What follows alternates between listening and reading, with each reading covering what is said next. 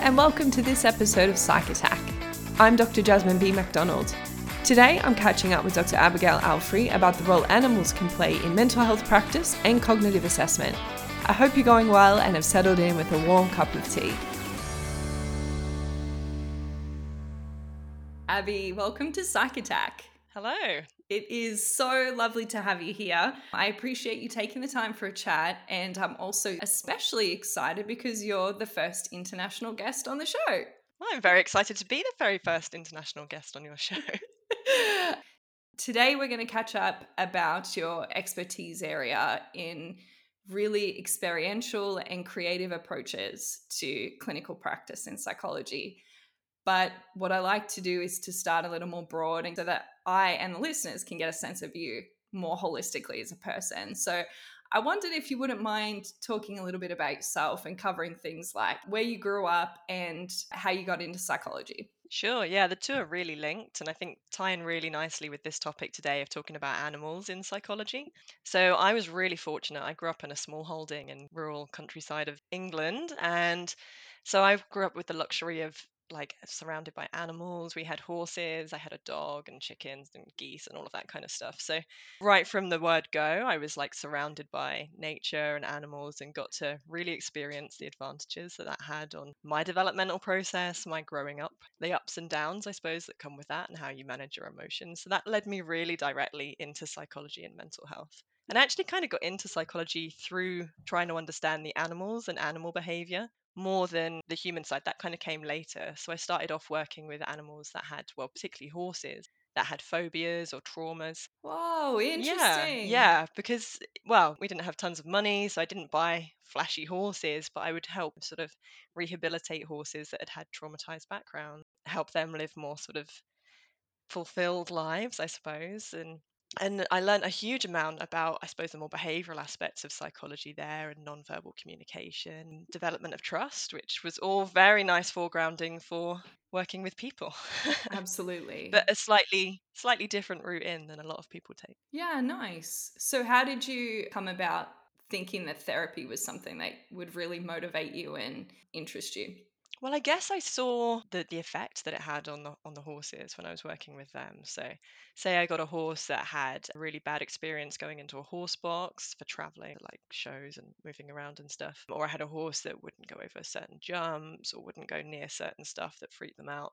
I had that experience of working one to one with them, building the trust, seeing the gains week on week, and and really having that experience of doing something useful. And that was beneficial for me and for them. So that really gave me a bit of a, a hit, I suppose, that I wanted to keep chasing. And working with people was just such a natural extension of that. Like mm. once I got into working with people, actually the benefits were were even broader because you see the suffering around in the world and you see the difficulties and challenges that people go through every day. Right. Myself not excluded, and I'm sure we we can all connect to that. So yeah. doing something that really felt like it was making a difference and that you're there connecting with something real was really really important to me. I couldn't have done like a desk job where I was doing something kind of abstracted and I'm sure no no disrespect to people that do at all, but I think I would have gotten really really switched off with that kind of work. Yeah. I'm wondering about then your pathway in terms of your formal training but I guess double barreled questions aren't good. Try not to do that. But here's one How much did you feel aspects around the human animal interaction was included in your training? Yeah, not so much which was interesting for me. So, so I'll answer the first part, first part of your question first. So, the route into clinical psychology training in the UK, and I don't know if it's the same or different in Australia, is pretty long-winded you're generally expected to you have to have an undergraduate degree in psychology. For me that was a joint degree with philosophy and psychology. Then you're kind of encouraged to have a master's you don't have to but if not then you know heaps of professional experience. So i worked first off as a support worker um, and then as an assistant psychologist. I then did go on to do a master's in mental health studies and from there, I went on to do a doctorate in clinical psychology. So that's then a three year training funded by the NHS, that's our National Health Service, and really learning the theory practice link. So getting out into the field and developing your skills as a clinician, but also as a researcher. So always having those two hats, a sort of scientist practitioner in inverted commas. Sure. And yeah. the second part of your question was about how much were animals integrated into that. And yeah, it was really surprising for me that they're not really included at all. In fact, I don't think I've heard them mentioned once. Mm. Which, coming from my background growing up on the farm, where it was just such an intuitive aspect of how I managed my emotions, and just being a human being, where you talk to people and nearly everyone you know has an animal or has an interest in animals. That's not quite right, but there are lots of people out there that don't like animals. But it is a statistical norm in Western countries. So in the US, I think it's about 70% of people own a pet. Right. In the UK, it's about 50, 45, 50. I don't know what it is in Australia. Yeah, I'm not sure actually. It would be interesting to know. I mean, I'm sure the data's out there, but generally you find that kind of the more rural the place, the more animals that there are in people's lives. Makes Yeah. sense, right? And I'm sure that lockdown and the COVID context has changed that too. Be interesting to see what trends emerge in the coming times. So, really baffling to me that animals just weren't included in any of our training experiences. You go into clinics and hospitals and health teams, and there are no animals to be seen. You know, you hear of it happening every now and again, but it's rare. Mm. And it seems such a strange, sort of counterintuitive way of managing people's health is to take away the things that they enjoy and, and that keep them well and the connections that are meaningful to them. So I wanted to change that. I won't get emotional, but I did recently lose our doggo. We were Oh. guardians of a fur baby for 16 years. And you really realize how many dogs and pets there are around when you don't have your own anymore. And so, as a little kind of point ahead to one of your papers, we're going to talk about when those service users were talking about bereavement and how that might impact their symptomology or their experience. I was reading the paper and reading it in a whole other way. And it was just, the work is so relatable.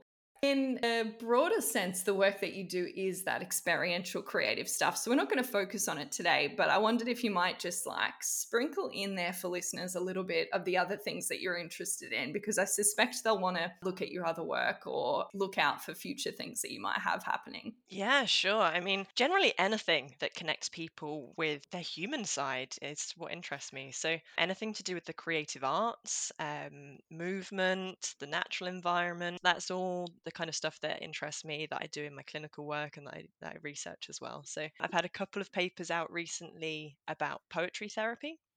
Um, Nice. that's a real real interest to me because it's so accessible. So, you know, all you need for poetry therapy is a pen and paper. You maybe don't even need that, arguably. Um, And it's accessible for all ages, most backgrounds, as long as you have some degree of literacy, then you can engage in poetry therapy. And again, people light up when you talk to them about this stuff. If they're into it, then I'm into it. And I want to kind of integrate that into the healthcare that I provide. So that's a piece of work that's come out quite recently. And we've got another paper that's just going through final checks before it's published this week, hopefully next week. Nice. So that's exciting. And then we've got a few irons in the fire. So I'm looking at a piece of work around psychodrama psychotherapy at the moment. ah, cool. So, kind of dipping my toe in that. I've also got a manuscript that's just been submitted around mindful sewing. So, mindful textile exercises with, Nice. with mums. So, that was a really nice piece of work that I did a, a little while back. So, yeah, anything really that gets people kind of integrating things that they're interested in and trying to find sustainable ways of managing emotions, managing the ups and downs of life, and Mm, and the things that make life tricky like relationships and and Mm. communication and boundaries and all of that i think makes so much more sense if you can integrate it into what you're already doing mm, then you know once our meetings have ended so i might see people for say 24 weeks 6 months that's quite long in terms of the nhs in terms of what we provide but in terms of your life it's not that long mm. like 24 meetings that's like 24 hours that's a day Yeah. so, you know, how can I give you the skills that you can then take forward and, and maintain throughout your life? And I think working with animals is great because if you do have a pet, then that animal is with you all the time, Mm. or at least, you know, most days, right? Yeah. So if you've got the skills to kind of ground yourself just by interacting with your pet, then you don't need me after a while. That gives me a lot of confidence that I can say goodbye and have a good ending with a client and know that they're going to carry on doing good work for themselves. Yeah, I really like that, almost like touching on that context dependent memory and bringing in these other cues to keep people thinking about what keeps them calm, what keeps them balanced, perspective of what's important as well and keeping you in the moment. Yeah, absolutely having these things that draw people into a therapy context or a self development context that they're already connected with. So it doesn't seem like it's this scary thing that I'm, you know, not familiar with. And incorporating sewing, and incorporating poetry, stuff that already is meaningful for them. Right. It's massive. So, in one of the poetry papers, which is out there at the moment, we developed a model of poetry therapy. And it's a kind of looks a bit like a triangle.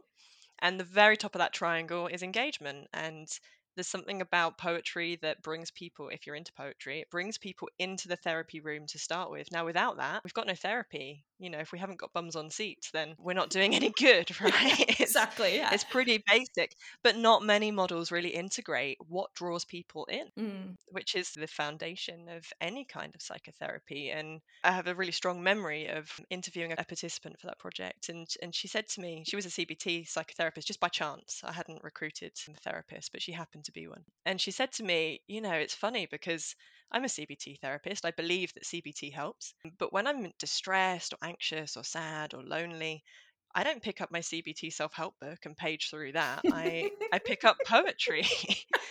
and it was such a such an obvious thing. I thought, yeah, that's what we all do. We go to the things that naturally soothe us and contain us and connect us. Yeah, and you kind of need to do that before you might get to uh, more of a like front brain, purposeful working through something in a rational sense or reframing, you need that soothing and calming. And I guess, I don't know, I want to use the word intuitive. Part of it comes down to motivation. It's intrinsically motivating to do that kind of stuff. Whereas you need a bit more extrinsic motivation to do your CBT homework, right? Like, this is true. They're not mutually exclusive. So, well, there's a saying within poetry therapy that it's a tool, not a school. Right. And it's kind of like a cloak that you can put over your CBT or over your psychodynamic therapy or whatever modality you work in, right? And there's so much that you can kind of frame in terms of CBT language that that you don't even notice you're doing it when you come to do your poetry. So, if you think about behavioral activation, if you decide to go and write a poem, that's behavioral activation. Right. You've you've done something. And then you get all of the feel good stuff of I've achieved something that I'm proud of, that I want to share with people. Yeah, nice. You're doing CBT, but you don't necessarily know it. And it, it doesn't feel as separate from the self mm. as I think we might have a tendency to frame it sometimes. I was thinking today it would be great if we could focus on, in particular, two pieces of work of yours and use that to talk about um, what animal assisted work or you know human animal interaction looks like in therapy. So we have the review paper where you looked at the presence of doggos um, and that's just how i'm going to refer to them throughout the episode. The presence of doggos when doing cognitive testing with children. And then the other was pet ownership amongst service users of a community mental health service. And I guess I want to put it to you about where do you think would be the better place to start? I'll do them in chronological order. So I actually, although they were published separately, um, as you know, these things can get a bit confused in the land of publication. So yeah, I actually did the piece of work in the community mental health team first. Okay. That was the first piece of research that I did, like formal research that I did looking at animals in a mental health team. And this was a piece of work that I did in central London. So like the urbanist of all the urban environments and I was looking, and it was a psychosis recovery service. So people who came into the service had had psychosis for at least three years mm. of a level that really wasn't being managed uh, at the primary care GP kind of level. Yeah. So a lot of them were on depot medications, so needing regular injections. A lot of people were coming in for mainly medication based treatment actually and some people were engaging with psychotherapy and occupational therapy but for the most part it was quite a medically oriented service mm. and there were issues with that in terms of client engagement so generally if the only thing you offer people is something that's a bit scary and might restrict your freedom and isn't generally very nice then people don't want to come that mm. makes hmm. sense right Mm. And it was really tricky. So, you know, as a clinician and, and hopefully an ethical clinician, you want to give people a good experience of your services. Right. And we were really thinking about what can we do to improve this for people? How can we how can we change the narrative so that we're not just a service that kind of gives people injections and sends them home again, but actually engage with people on a one-to-one human level and really build good, meaningful relationships. And of course, there was already lots of good work going on there, but noticeably absent was any kind of animal connection. Yeah. And for a lot of our service users with psychosis, they were really isolated in terms of people. Mm. A lot of them were estranged from their families, they didn't have big social networks. Mm. But we found out that they did, a lot of them had some pets. Hmm. And the pets were so important to them. And we were hearing these stories just when people would come in and, and talk to us, they'd, they'd mentioned that one of them had a snake and the snake had gotten out this week and the That fiasco of trying to. to me, it does. To me, it sounds absolutely terrifying. But they were just distraught that they'd lost this snake and then they were joyous that they'd found the snake again. And and we started to just tune into these stories that we were hearing and we thought we're going to audit this and find out how many of our service users have pets Right.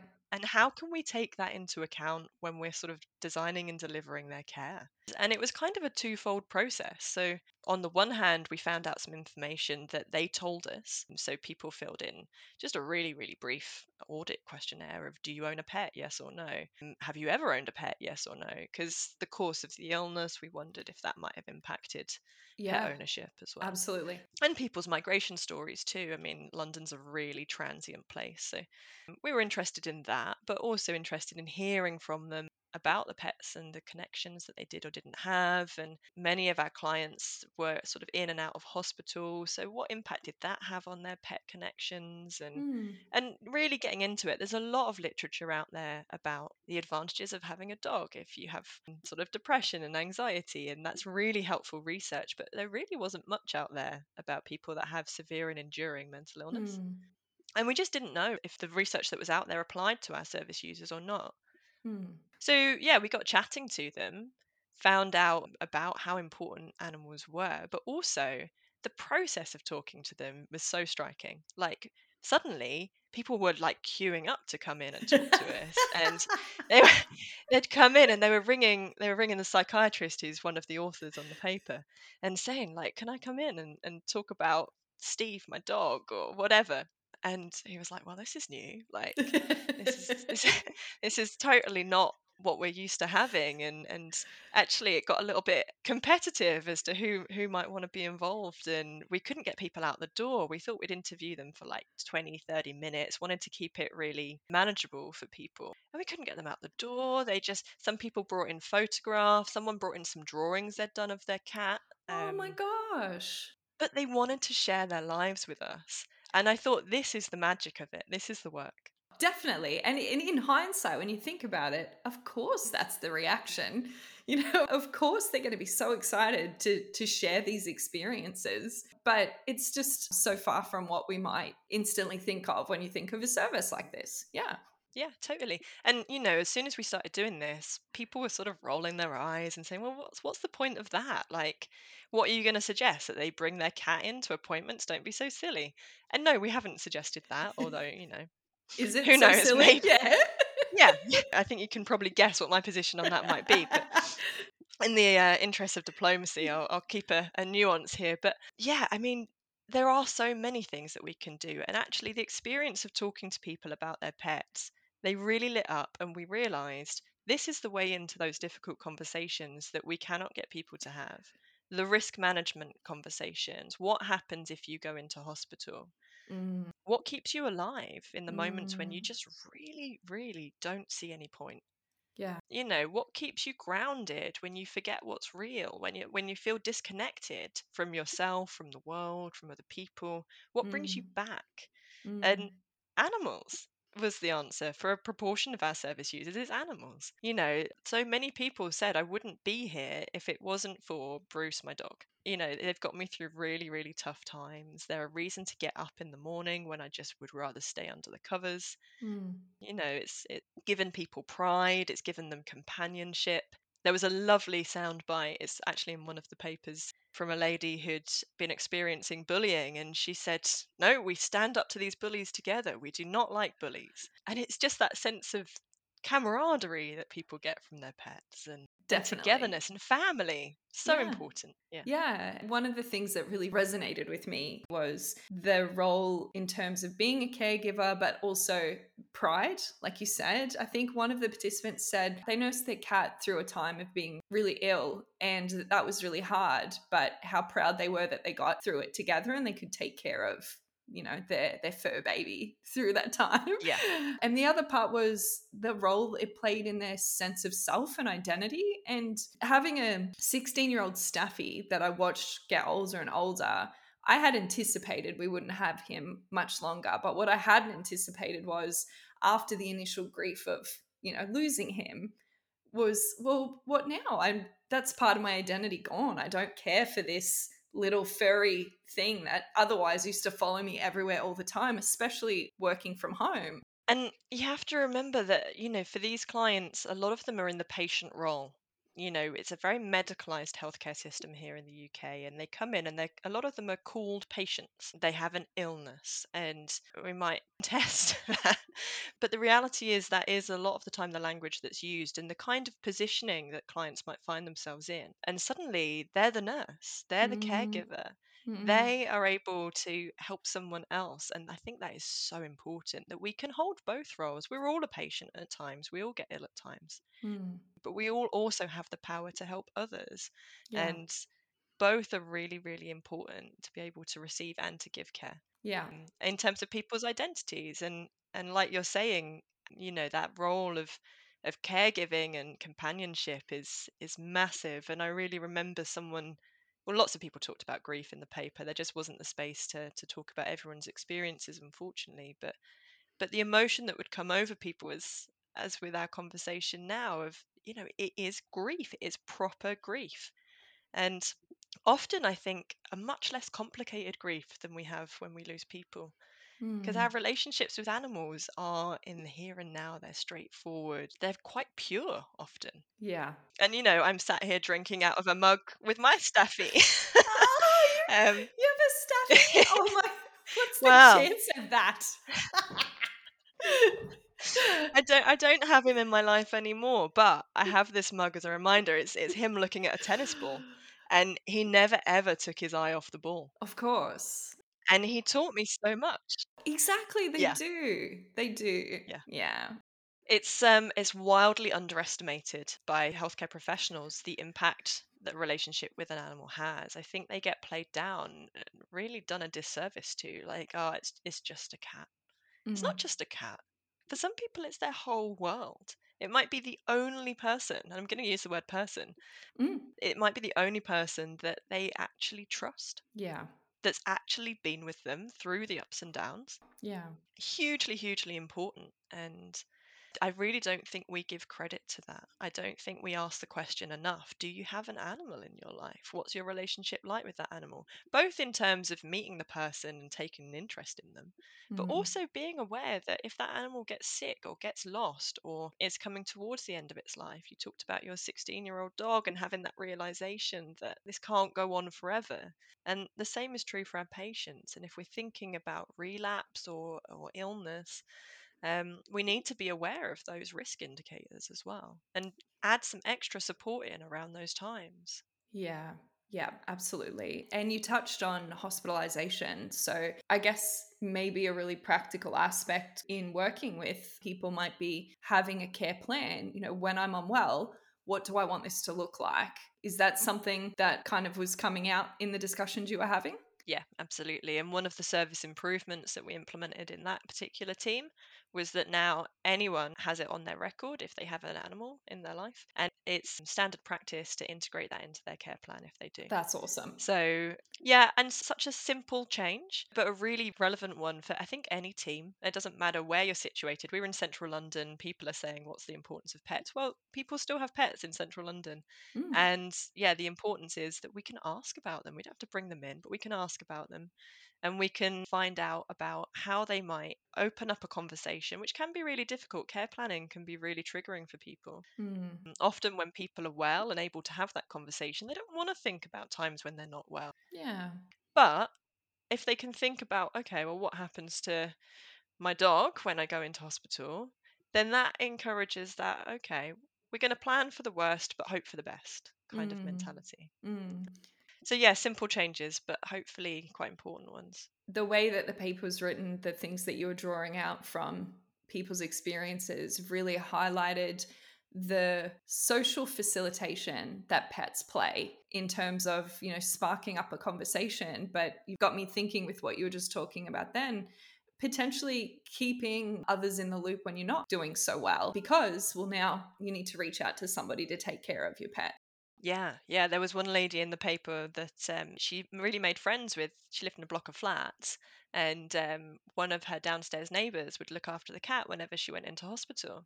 And they've stayed friends. This lady uh, who looked after her cat, she's moved away now, but they still write to each other. They're in contact. Really meaningful, lasting friendship that was built around some real vulnerability, actually. yeah Uh, and it's hugely important to people. I mean, we also asked people that didn't have pets, why not? And a lot of it was around, well, what happens if I go into hospital? And I think if we can help people think about who who could you talk to about this? And also let them know what happens naturally within the service. So we do if someone is unfortunately detained under our mental health act then we do have a process of the pets. We have a relationship with kennels and catteries and things and that is a whole part of the process that that's taken care of and that your pet's not just going to be left alone and nothing terrible is going to happen. But if you can have that conversation up front then you're in control of where they go and you know that the animal is going to have a good experience you feel confident in their care Mm. and the conversations you can have with neighbors or family members they can be so so important and breaking the ice getting people talking if you walk your dog once twice a day and you meet other dog walkers or people want to come say hi and pet your dog you've got some social contact in your life and that's a springboard right it's true. Even in walking Taz, our staffy, even people who didn't necessarily want to talk to us would talk to him. Just stopping and having a conversation with somebody, or I don't know how many times in the 16 years we had Taz, I'd have people come up to us and say, I had a staffy at one point, or like just love dogs in general. And it, it connects you. That's really cool. yeah i mean i'm going to own up to this and say i'd never spoken to my next door neighbor until my cat got stuck on her roof right like it was a good strategy of the cat to form relationships for you. Sometimes they do and and you just have to kind of go with it and actually you know we're now in touch and we have a, a, a much more healthy next door neighborly relationship but i think uh, I, uh, that happened quite soon after i moved in i will say that but yeah i think these things happen and they get people talking and they got people talking in the waiting room too so Mm. some people taught and this was a really painful part of the study for me was finding out just how scary people found the waiting area Yeah. and that title of the paper, Why Should the Fish Feel Safe? That was so striking to me. I just thought we're asking people to come into a space where they actually wouldn't bring an animal, even though it would bring them comfort to, and make them feel safer in this place. They actually would rather protect the animal and leave them at home and take it themselves, Mm. which was super painful for me and something that really absolutely needs to be addressed.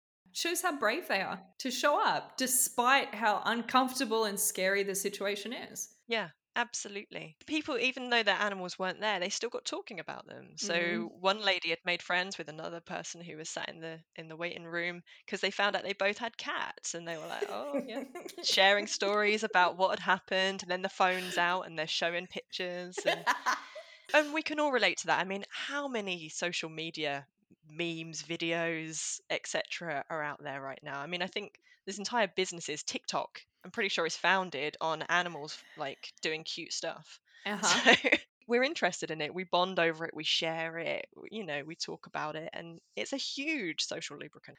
Ah, animals are the best. I guess in the conversation we've had so far, you've already highlighted a number of ways in which, for the people you spoke to, having a pet was challenging, but also it was something that could be really protective in terms of isolation and symptom management and stuff like that. I'm wondering about tips or insights from this work and your broader experience that you might have for individuals around their own mental health and pet ownership and clinicians and the role of animals. There's reams and reams of ways in which animals can be helpful. So I think one of the papers we'll move on to talking about is that review paper where it looks at how dogs might support children, young people that are going through stressful things such as clinical testing, so cognitive assessment. I'm going to talk about why that's the case. And I think generally it's about attachment systems, right? So hopefully attachment is a word that's on people's radars much more often now. Mm. And anything that connects you with that attachment system is it's neurobiological. So if you're around an animal, then it activates your attachment system and it gives you all of those feel good chemicals, the oxytocin, that bonding chemical, and it makes you feel better, less stressed, like more relaxed. And I think anyone can take that into their lives. If you've if you've got a pet, then you've already got really good access to something that's going to help you feel soothed, that's going to help you feel supported. And I think anything you can do to kind of I suppose notice what the gaps are, what the challenges are in your life. If you are wanting to have more exercise in your life and you've got a dog, then that's a natural motivator to kind of get up and do some exercise with the dog, right? Mm. Back to behavioral activation, I suppose. But I work quite a lot with the model of compassion focused therapy. And that talks about kind of three core systems that we have we have the threat system, the soothe system, and the drive system. And I think most of us tend to spend our lives somewhere between threat and drive. Mm. Either we're sort of alert to the kind of the dangers, whether they're social or whatever they might be, or we're kind of trying to achieve something. Certainly, Mm. myself, I find myself in drive system a lot. But that soothe system, we just don't do much with that soothe system. And that can really cause problems when the drive system goes offline for whatever reason. If we're like super tired or if we get depressed or whatever happens to stop us getting engaged with that drive system and we have no soothe system, then we're really high and dry. Mm. Animals are wonderful for activating our soothe system, just hanging out with them, like stroking them, you know, being together. Really, really important. And like anyone can do that. Even if you don't have a pet, just go find some animals somewhere and go say hi to them. So, yeah, I think that's pretty accessible, hopefully, for people. Mm. For clinicians, I mean, these days, actually, pets are way more part of clinical experience than they ever were because we're doing so much work remotely. Yeah. Mm, So if I'm seeing a client via Zoom, and maybe this might speak to my boundaries as a clinician, but the dog's walking in and out, having a good bark, like what can you do?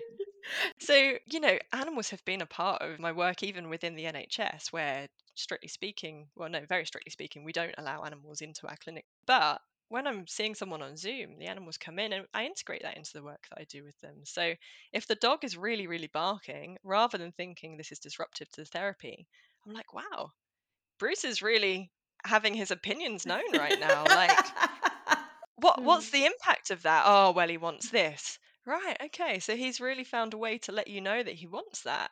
How d- how do Yeah. you let people know when you want that? Oh, I don't really say. You know, it invokes these kind of conversations about communication, getting your needs met. Mm. Or I remember having um, a session with a client who was talking about a really traumatic event in their childhood, and their dog just came and sat on their lap. And actually, that was enough to ground her and keep her feeling tethered to the present moment and Mm. feeling soothed that she was able to kind of reach back into that really difficult memory, connect with it, work through it, and then still stay anchored to the here and now. And I think that can be really difficult sometimes when you're working with clients in the therapy room like trying to keep people anchored when we're talking about trauma can be can be hard and quite dangerous if we don't have that anchor Mm. so if animals are in people's lives i use them definitely Super powerful. I can't remember who I was talking to. I was having a catch up with someone and talking about like mindfulness meditation. And there's a couple of different apps that I use because I usually am also in drive mode. And in one of the apps that I use, there was pet, like co meditation. And it was like, you know, sit near or, you know, next to your pet and listen to them breathe or put your hand on them and just feel them breathe in and out. And that kind of integration is really nice and that sense of sharing a moment.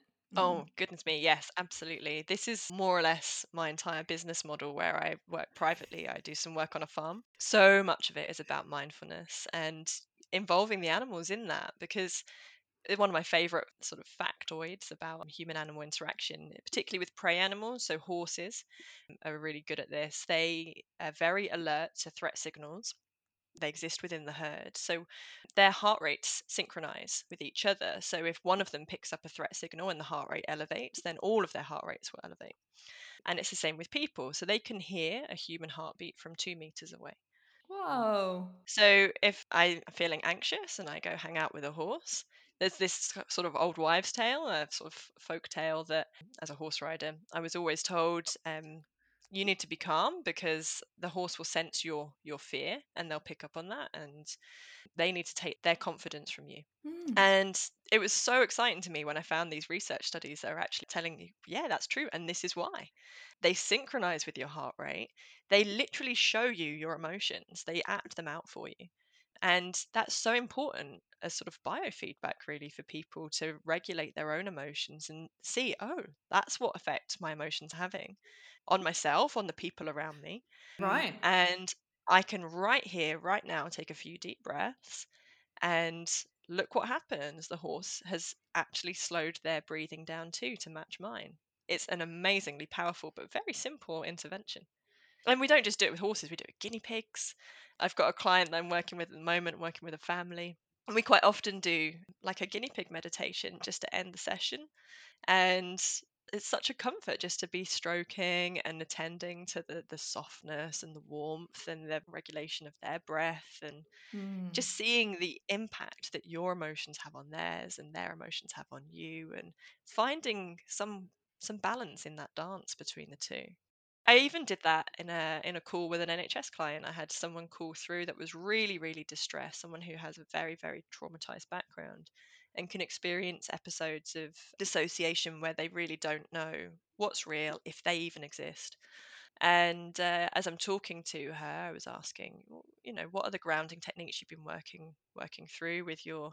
She works with an OT, occupational therapist, and she said, "Well, I've been been stroking the dog." I said, "Okay, great. Where, where's your dog right now?" Her dog was called Fluffy, and so she's like, "Oh yeah, no, she's she's over there." So the dog comes over, and and uh, right, okay, right. So let's spend some time. So would your dog be all right if you gave her a little stroke? So she's stroking the dog, and I'm like, okay, which bits are softest? And she's saying, well, the ears are the softest. And okay, which bits are the warmest? Okay, well, she's she's warmest under her tummy, and you know, we were really grounding into that moment just over the telephone. It's really accessible if people do have animals. Mm. And this gets me thinking around the decisions you might make on the farm of what situations might it work best to work with a horse or a guinea pig, keeping in mind the stress and comfort of the animals that you work with as well, because you're trying to balance both in the whole process, be effective as a clinician and make sure that it's useful for the person that you're working with. Yeah, there's a lot of a lot of balancing to be done. A lot of it comes from take a very person-centered stance, and it, it comes from the client's preferences, their goals, what they want to work on at that moment in time. And you know, some people like got a client at the moment who said like I'm just terrified of horses. Now that's not to say we wouldn't ever work with a horse because maybe at some point they'll want to kind of manage that anxiety and think what it's like to bring that anxiety into the space. But at the moment, I'm not going to. That's a different a goal. into- Yes. We're we're not going to do that until a- a time comes when they might want to do that and see the utility of it. But at the moment, we stay on this side of the fence. We might go say hi to some of the animals, but they're in control of where they go. I mean, for so many of our clients, control has been taken away from them. And I think Yeah. it's really important that they're able to to let me know what takes their interest, what happens to them when they even think about picking up a guinea pig and Mm. and how they might approach that. So it really is about meeting people where they're at. And for me, I have the luxury of having lots of choice. We have lots of animals on the farm. I had one client that was really, you know, we'd take a walk around the farm and for a few sessions, we'd go hang out with a few of the animals. But after a while, we just went to hang out with the goats. She just loved the goats. And they were wonderful. They were absolutely brilliant. Like a lot of our conversations were around boundaries and bullying. And uh, the goats, I mean, I don't know if you've ever had the pleasure of working or hanging out with goats, but I had a friend who had me. a goat. Yep. they're very playful, very curious. And they were coming over, and one day they were just being super annoying, like just butting their heads up against both of us, just constantly like knocking behind my knees. And I was like, let's talk about boundaries. Like, is this okay? Are we gonna are we to just stand here and let them push us over? This this doesn't feel quite right to me. How often do you get to do that and have that here and now? Like, we're to put a boundary up right now. How might we approach that? But in terms of the other side of the coin, you've also got to think about the animals' welfare. And there's an international organization called IAHAIO. I'm even going to attempt to remember what, what actually stands for the International Association of Human Animal Interaction Organizations. Okay. You, But, you've but done anyway, well. I might have missed something out there, but yeah, IAHAIO, they've got some really useful stuff around animal welfare. Animals, as co-therapists, they get burnout too because they're so attuned to our emotions. yeah. And they've got like a Prague Declaration, which is worth checking out, which talks about animal welfare standards. And if you're working with a therapy dog, they need regular breaks, they need playtime, they need fresh water.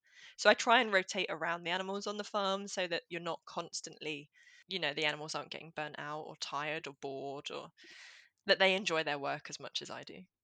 Yeah, nice. And do you have certain animal on the farm that people do tend to gravitate towards? Everyone is so different. It's like a projective test. It is. No, it is. It's like a modern day Rorschach It's really interesting. I'm working with a family at the moment, and we're walking around the farm, and one of them, uh, this cow, we've got a lovely dairy cow that came galloping over to us, and half of the family were like, "Amazing! She's come to say hi. That's so cool." And the other half were like, "That's a big cow. Um, I'm gonna I'm to go stand over here. So that was really interesting because it really mixes up the sort of the family roles and you get to see people experiencing different stuff over a relatively neutral kind of stimulus, I suppose.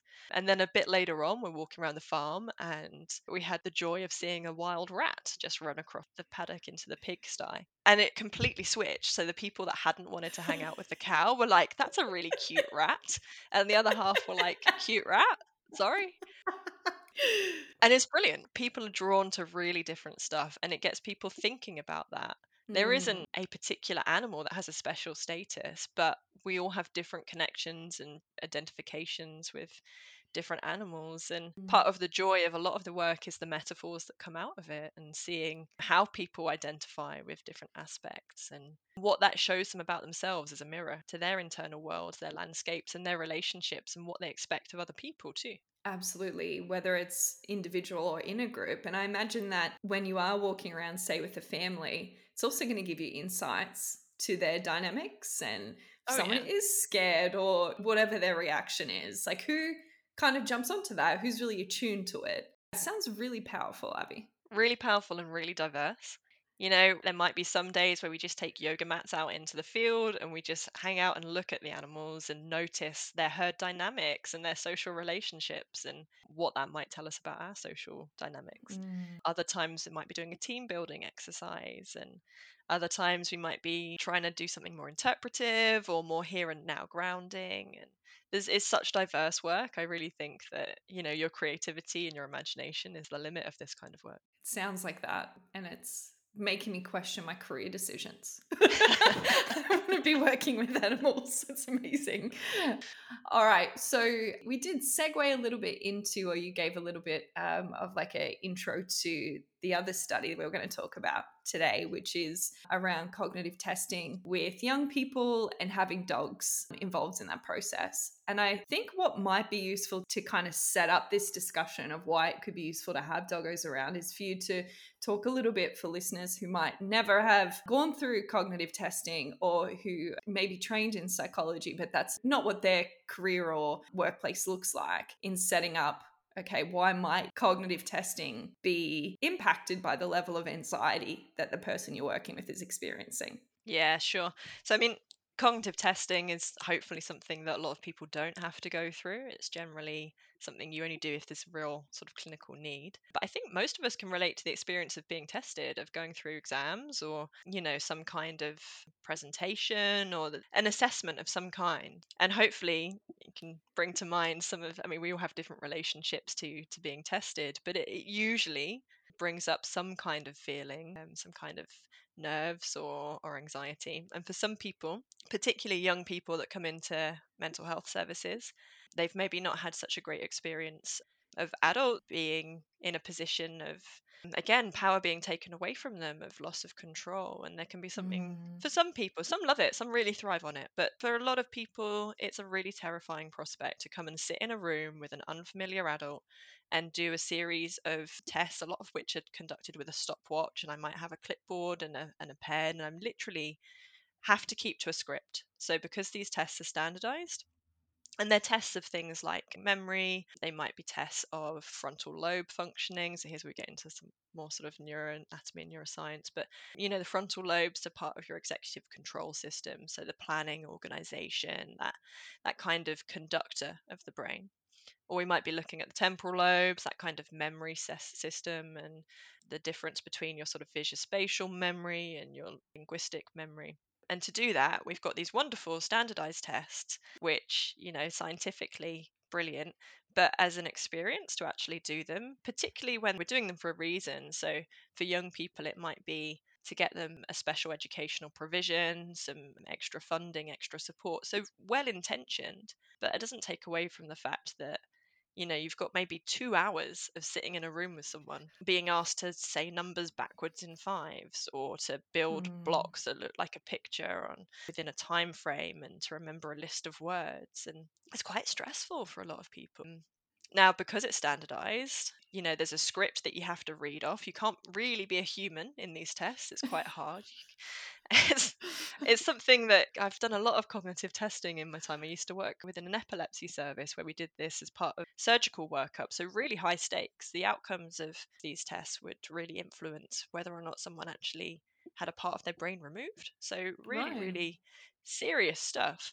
And you have to try and find a way to reassure people so that you get the best out of them and so they have a good experience but the results are actually valid and a true Mm. reflection of their ability Mm. but without ever deviating from this script that you have to say these specific words at this specific order and i have to use a stopwatch and i have to and you can't bring in a carer or a family member and you can't really do much that might reassure you and as a young person uh, in particular who might not have developed those kind of self-soothing strategies and who might have had really challenging experiences of being tested at school they might not have done so well in those experiences it can be really challenging as, as a healthcare provider to offer those tests. And I was working in a child and adolescent service and really finding this dilemma quite upsetting and wanted to find out is there something we can do that would change the environment that these these young people are in so okay i'm not going to argue with you that they can't bring in mum or dad or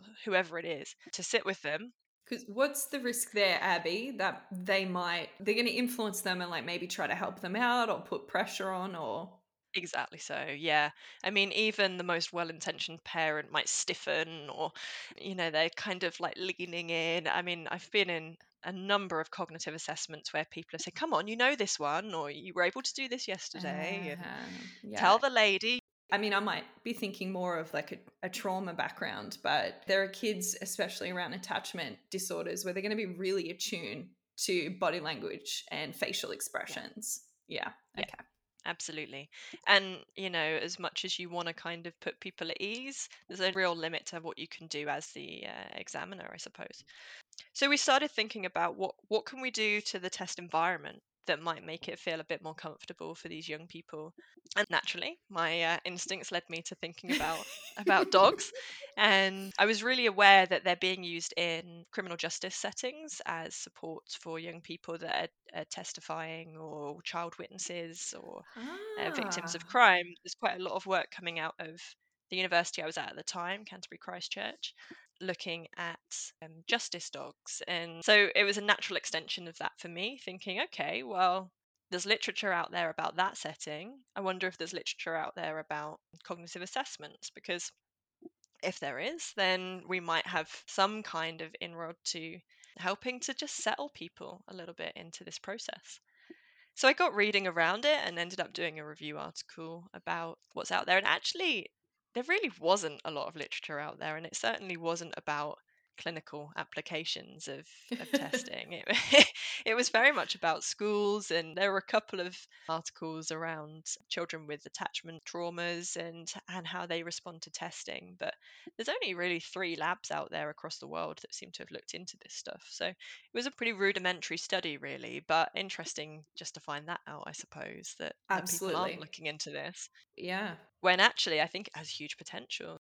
So, through the course of the work, we were looking at the impact that a dog might have both on the emotional process, but also on the outcome, the cognitive performance. And I suppose the sort of naive model I had in my head was that if we have someone who's feeling anxious, we all know that once anxiety gets to a certain point, thinking kind of goes offline. Right. That executive function of the brain, that's no longer necessary. We're right in the limbic system thinking fight or flight. How do I protect myself? How do I get out of here? Yeah, that exact part of the brain that you're trying to assess through cognitive testing. Great. Yeah, exactly. It's gone, right? So that's that's initially a huge problem, right? so not ideal. We're trying to assess that part of the brain. That bit's switched off. Oh dear so yeah, the idea was that if we've got something that helps to kind of bring thinking back online by bringing that anxiety down somehow, some kind of social support, and we know from the literature that animals can be experienced as a social support. Just look at the pet study. Yeah. Then we've got something that could potentially bring thinking back online and then hopefully cognitive performance is is more valid right? We want people to perform to the best of their ability to give a true sense of what their ability is because then we know what their needs are and we can support those needs. Yeah. So that was kind of the working model in my head and the papers I looked at kind of fell into three kind of categories, which in the end formed quite a nice sort of process model of how this actually might work in practice. So some of them looked at the relationship between animals and attention, and some of them looked at the relationship between animals and attachment, and some of them were looking at something else I can't remember. But um, but essentially, we ended up in a place where they kind of tie up really nicely to show that being in the presence and, and interacting with an animal seems to bring down cortisol, so one of our stress hormones by activating, it seemed like by activating the attachment system. Mm. So when we're under that fight or flight response that gets triggered, we seek proximity to an attachment figure. The literature shows that animals can be attachment figures. So if a child is able to activate that uh, attachment system and to release some oxytocin and those kind of feel good hormones, the cortisol decreases and the thinking system comes back online. So, Mm. quite a simple attachment based model of how animals can help us to kind of reach our true thinking potential. And I suppose, you know, in a clinical setting, we might think about that in terms of grounding again. We're back using the whole brain. The emotion system can talk to the the kind of thinking assessing system and there's that bidirectional feedback again which is so helpful in therapy and uh, in cognitive assessments crucial for being able to Mm. count backwards in threes so Right. Yeah. so that was kind of the pretty simple outcome of that study. Now, what mm. needs to happen is research actually looking at clinical testing. And it's complicated because, like I say, these tests are standardized. They're not standardized with dogs. So, actually, we've then got the thing of what happens if a dog gives someone an advantage. So, you know, my argument would be that, you know, the dog's not giving you the answers, it's actually helping you to access your potential and Mm. your ability, your natural ability. But I suppose it's about equality of opportunity and making sure that people have that option if they think it's supportive to them, if that's the kind of thing we're going to bring into to services. So maybe starting to look at this in sort of pilot or feasibility studies, seeing whether or not this is possible, what the outcomes might be in a clinical setting, because the argument you always hear is well the dog could be distracting or it might put the examiner off or the child might have phobias or allergies. Like for sure don't put a dog in with someone that has a phobia of dogs like that's not going to help them. Or allergies like you're going to have to do some kind of risk assessment around this beforehand. I'm not saying it's a panacea. But actually, that, that argument about the dogs being distracting is really interesting. So, the studies I looked at actually found so that one of the studies was looking at preschoolers in America, sort of three to five year olds. And they would do these kind of experiments where they would have a task the child needed to complete, like balancing, uh, you know, an egg and spoon race or something like that. And they had three conditions where they would have one where the child would do it with just verbal instructions, like they'd tell them what to do. And then they had one where they were given a human supporter and one where they were given an animal supporter. And actually, the number of repetitions of instructions was the lowest in the animal supporter condition. People were able to listen and take in the information when they were with an animal much better than with a human or with nothing. Wow and people learn quicker from an animal model than they do from a human model. There's actually something less distracting about an animal than a person. Because I think probably, and I don't know, this is pure speculation, but what you were saying about attunement to body language, what's that person thinking about me? Am I making appropriate eye contact right now? All of that Mm. stuff goes through our head in a split second. And we Mm. might find that we've been listening for five minutes and have no idea what that person said. But with an animal, the attachment system is activated. We're feeling calm, we're attuned, we're listening, we're integrating information into our database of how we do stuff already Mm. and just get on with it. Mm. I was reading through the paper and noticed the part where you said, anecdotally, one of the studies said that these effects held true even when the child said they didn't like the dog. even Yeah. when it wasn't like, I'm enamored or I'm so fascinated, it was like th- this still had a positive effect on the testing and ability to listen and perform tasks. Yeah. And, uh, you know, I think it comes down to something again biological that happens. So, a really, really interesting study that um, I came across at a conference was taking place over in Canada. And they'd done this study where they'd taken photographs, again, a randomized control study, I think, from memory. They'd taken photographs of therapists, just headshots. And they'd taken two photographs of each therapist, same headshot to all intents and purposes, except out of sight in the picture. In one of the pictures, they've got a dog with them at their feet, and in the other one, they don't. Okay, so they've randomized it completely, and then they've asked people to rate how likable and trustworthy these therapists are. And they found that if the dog, not in the picture, you cannot see the dog, they didn't know anything about dogs, the participants that were doing this study. They were just rating pictures of therapists. What they found was the therapists that had dogs at their feet were more likable and more trustworthy. They're just looking at their head. They don't even know a dog is there. They have Oh, no wait, idea. what? Yeah, yeah, that's what I'm saying. So they're just looking at the headshots. The dog is out of sight. This is the Yeah. effect of the presence of the dog while the photo's being taken and the observer only sees the face of the clinician. Yes. Yes. Oh, mind Yes. blown. mind blown and i would love to see i don't know how rigorous the research was i haven't properly like torn into it but i would really love to see how this stands up and maybe see some replications of that because what a mind-blowing like finding that is I'm just blown away by this. This is what, like potentially the release of dopamine or oxytocin that then somehow impacts facial expression, and we can see that in another human. Yeah. Oh, that is cool. yeah so subtle it's amazing right and i think if we think about the kind of work that we do as clinicians we're trying to offer people a safe space in order to talk about really difficult stuff, whether we're doing clinical testing or whether we're talking about traumas or difficulties in people's lives, whatever they may be. We're trying to offer a safe space, but in response, we're hearing difficult stuff which might interact with our own experiences too. Yeah. And for various reasons, we might feel a little on edge at times. There might be sort of threat signals that we pick up.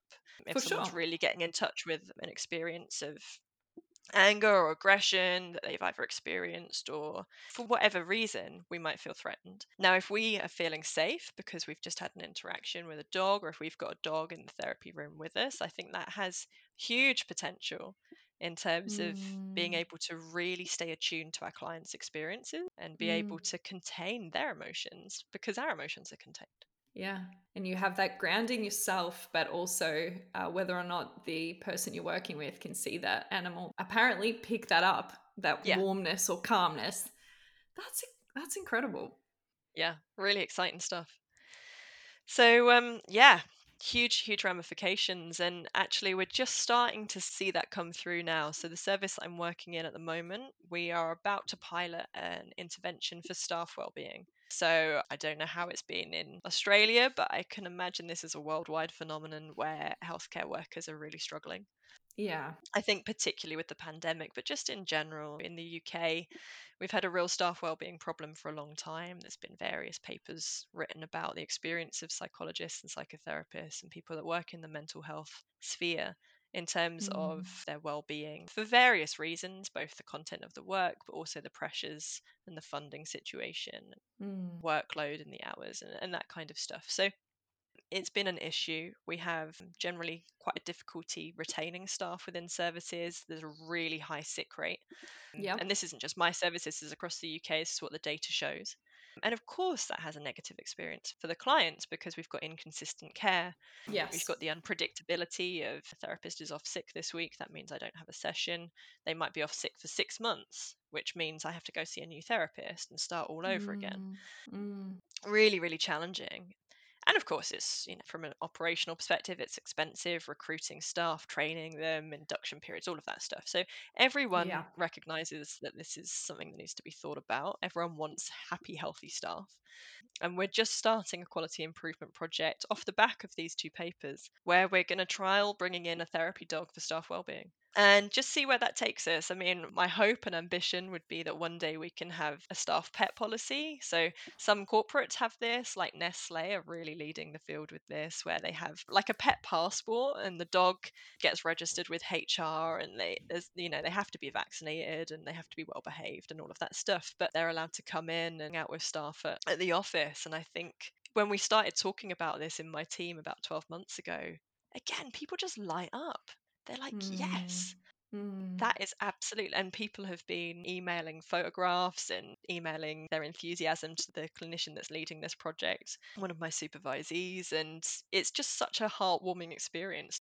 There are people out there that are doing this kind of work, and there are all sorts of risk assessments that we can borrow from other teams and develop and try Mm. and do this really safely. And I think the beauty of a quality of improvement project is that we've got a really nice time frame around this where we're going to do it for I don't know how long we're going to do it for actually, but probably like say we're going to do it for six months, and then it gonna, it's going to end. And so, you know, we're not suggesting a permanent change to our service, but more we're going to trial something. We're going to evaluate it. We're going to find out what people's experience was of this, take all of that into account, and see if it's something that's worth doing again or expanding on or, or widening in some way. If it doesn't work, we won't do it. And that's the beauty of the research practice links, right? Exactly. Yeah. um, well, I look forward to catching up with you later and hearing how that went. Yeah, definitely. And it's been so interesting during the pandemic and seeing how many people are working from home. And I've seen so many sort of anecdotes about people that have been able to work with their pets in the office space and, and how that's really improved their quality of life. And Yeah. what the research shows is it probably improves the quality of their work as well Interesting. but really brings us back to the fact that you know you can sit and because of that attachment system you can focus in on the work that you're doing and, and it really helps us to feel safe and regulated whilst we're working. But also that dog's going to need regular breaks. They're going to need to go outside they're going to need some fresh water. You also need fresh water. You also need to go outside. Yeah. it really attunes us, I think, to that sense that it's not that healthy actually for us to sit for 14 hours and not eat or drink or stand up and stretch and move around. And Mm. I think for a lot of us, that reminder is something that we could really do with.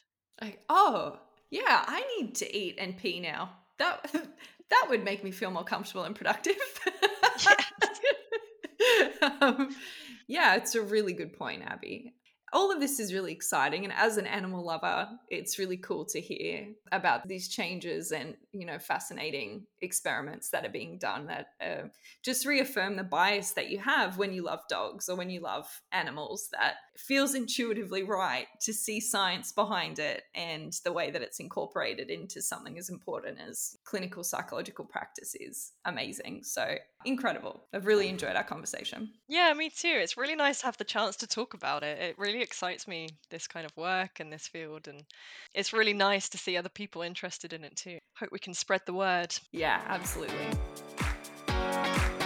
For those of you at home, that's all for today. Show notes for the episode can be found at www.psychattack.com. If you've enjoyed listening to Psych Attack, please rate it on your favorite podcast platform and share this episode to help other people find the show. If you have questions or feedback, you can reach out on Twitter at PsychAttackCast. Thanks for listening, and we'll catch up with you again next time.